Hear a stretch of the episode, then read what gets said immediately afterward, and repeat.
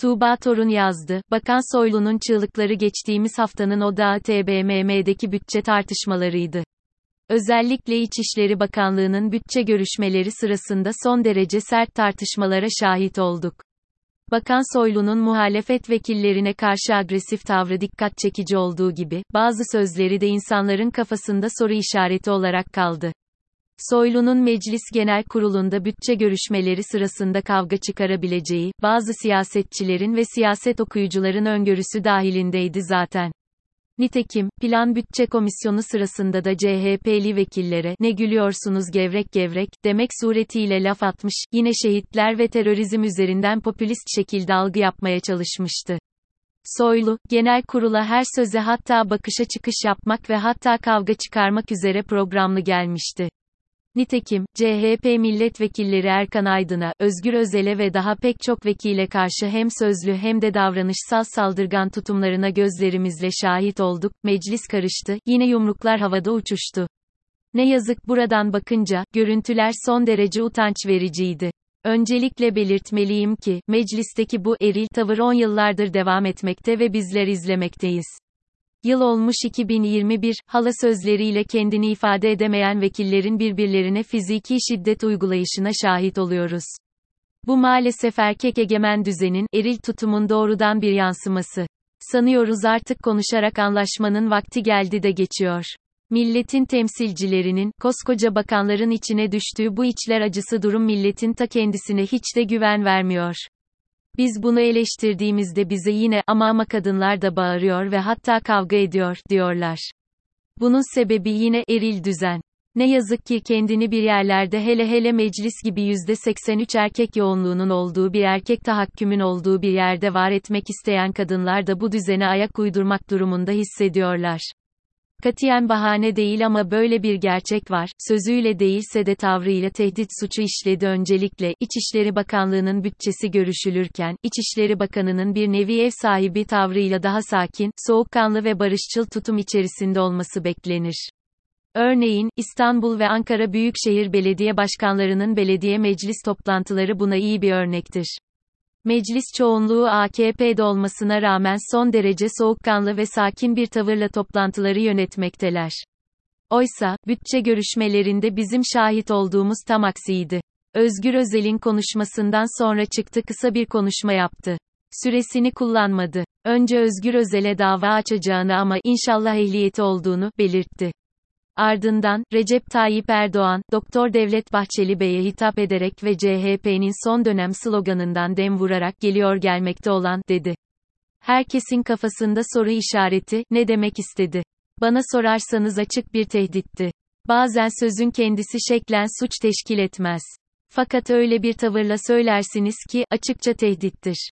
Popüler deyişle, tehdit olduğuna yemin edebilirsiniz ama ispat edemezsiniz. Bunu yapan kişi üstüne üstlük bir de hatırı yetkileri olan, bakan konumunda bir kişi ise elbette bir korku ortamı, bir tedirginlik yaratacaktır. İşte TCK'da tanımlanan tehdit suçunun ruhu, yani anlatmak istediği tam da budur. Dolayısıyla Bakan Soylu benim ve pek çok kişinin nezdinde tehdit suçunu işlemiştir bile. Bununla birlikte, Bakan Soylu'nun artık AKP tarafından dışlandığı, AKP Genel Başkanı Erdoğan tarafından bir çeşit yük gibi görüldüğü, siyasi hayatının bitmiş olduğu da tezler arasında. İlk ikisine katılmamak pek mümkün değil. Fakat, siyasi hayatı bitmiş midir, bilemeyiz. Zira, kendisinin Devlet Bahçeli tarafından korunup kollandığı, özellikle pandemi döneminde yaptığı hata üzerine istifa ettiği ve Bahçeli'nin desteğiyle geri döndüğü günden bu yana daha da net bilinen bir gerçek. Soylu, esas gücünü AKP tabanından değil, MHP tabanından alıyor. Sedat Peker'in ve daha çok kişinin iddialarıyla hakkında yapılan suçlamalar neticesinde fazlasıyla yıpranmış ve köşeye sıkışmış durumda. İddialara halkı tatmin eden yanıtlar veremiyor, kimi zaman da vermemeyi tercih ediyor. Bu esnada, Cumhurbaşkanı Erdoğan dahil birçok kişiye, beni koruyun, korumazsanız siz de yanarsınız, mesajı verip duruyor. Öyle ki, Soylu'nun Cumhurbaşkanı Erdoğan'ı Siirt ziyareti sırasında yaptığı konuşmanın ardından alkışlamadığı, daha evvel görevden affı istenen birçok kişinin alkışlamama sendromu sebebiyle acaba Soylu'nun da mı istifa edeceği konuşuluyor. Nokta. Ayrıca, yine yukarıda bahsi geçen bütçe konuşmasında Devlet Bahçeli'ye, Doktor Devlet Bahçeli Bey olarak hitap edip, Cumhurbaşkanına, Recep Tayyip Erdoğan, demesi de kafalarda soru işareti yaratmış durumda. Beden diline OKURSAK istifa EDECE e yumuşak GE benzemiyor doğrusu, beden dili üzerinden siyaset okuması yaptığımız bu gizemli ortamda ve dönemde, Soylu pek de istifa edeceğe benzemiyor. Nitekim, bütçe görüşmeleri sırasında sık sık kavgaya başvurması biraz da kendini meşrulaştırma çabasından ileri gelmekte. Bizim oralarda, çığlığına boğdurmak diye bir tabir vardır. Haksız olan kişiler, ortalığı velveleye verirler, bağırıp çağırıp bu kargaşaya dikkat çekerler ki haksızlığı konuşulmasın, mağduriyet yaratsın, kafalarda soru işareti bıraksın. Bakan Soylu'nun yaptığı da tam olarak bu. Çığlığına boğduruyor. Kendi tabanı da, vay be, ne yiğit adam, söylenenlere nasıl da cesaretle cevap veriyor, üzerine yürüyor, gibi düşünüyor böylece. Soğukkanlı bir tavırla eleştirileri dinlese, barışçıl bir tavırla cevaplar verse, pasif olarak algılanacak, haksızlığı sübut bulacak kendi tabanı nezdinde. En azından, bu tavra kanabilecek kişileri yanında tutma, kendini meşrulaştırma ve esas meseleyi kaynatma çabasında. Başardı mı? Bence hayır. Çünkü bunu o kadar çok yaptılar ki, önemli bir kesim üzerinde artık işe yaramıyor. Gelin görün ki, bu ülkede çok fazla siyasetçi çok kez ortamı çığlığına boğdurdu. Bir süre sonra olanlar unutuldu. Bu siyasetçiler bulundukları yerlerde değilse bile başka yerlerde siyasi hayatlarına ve ataklarına devam ettiler. Soylu, yarın AKP'de değilse bile MHP'de veya bir başka yerde siyasete devam edebilir. Tek bir şartla, yargılanıp suçlu olduğu tescillenmedikçe. Kim bilir, belki de gelmekte olan, o haldir peki, soylunun, geliyor gelmekte olan, iması veya tehdidi ne olabilir?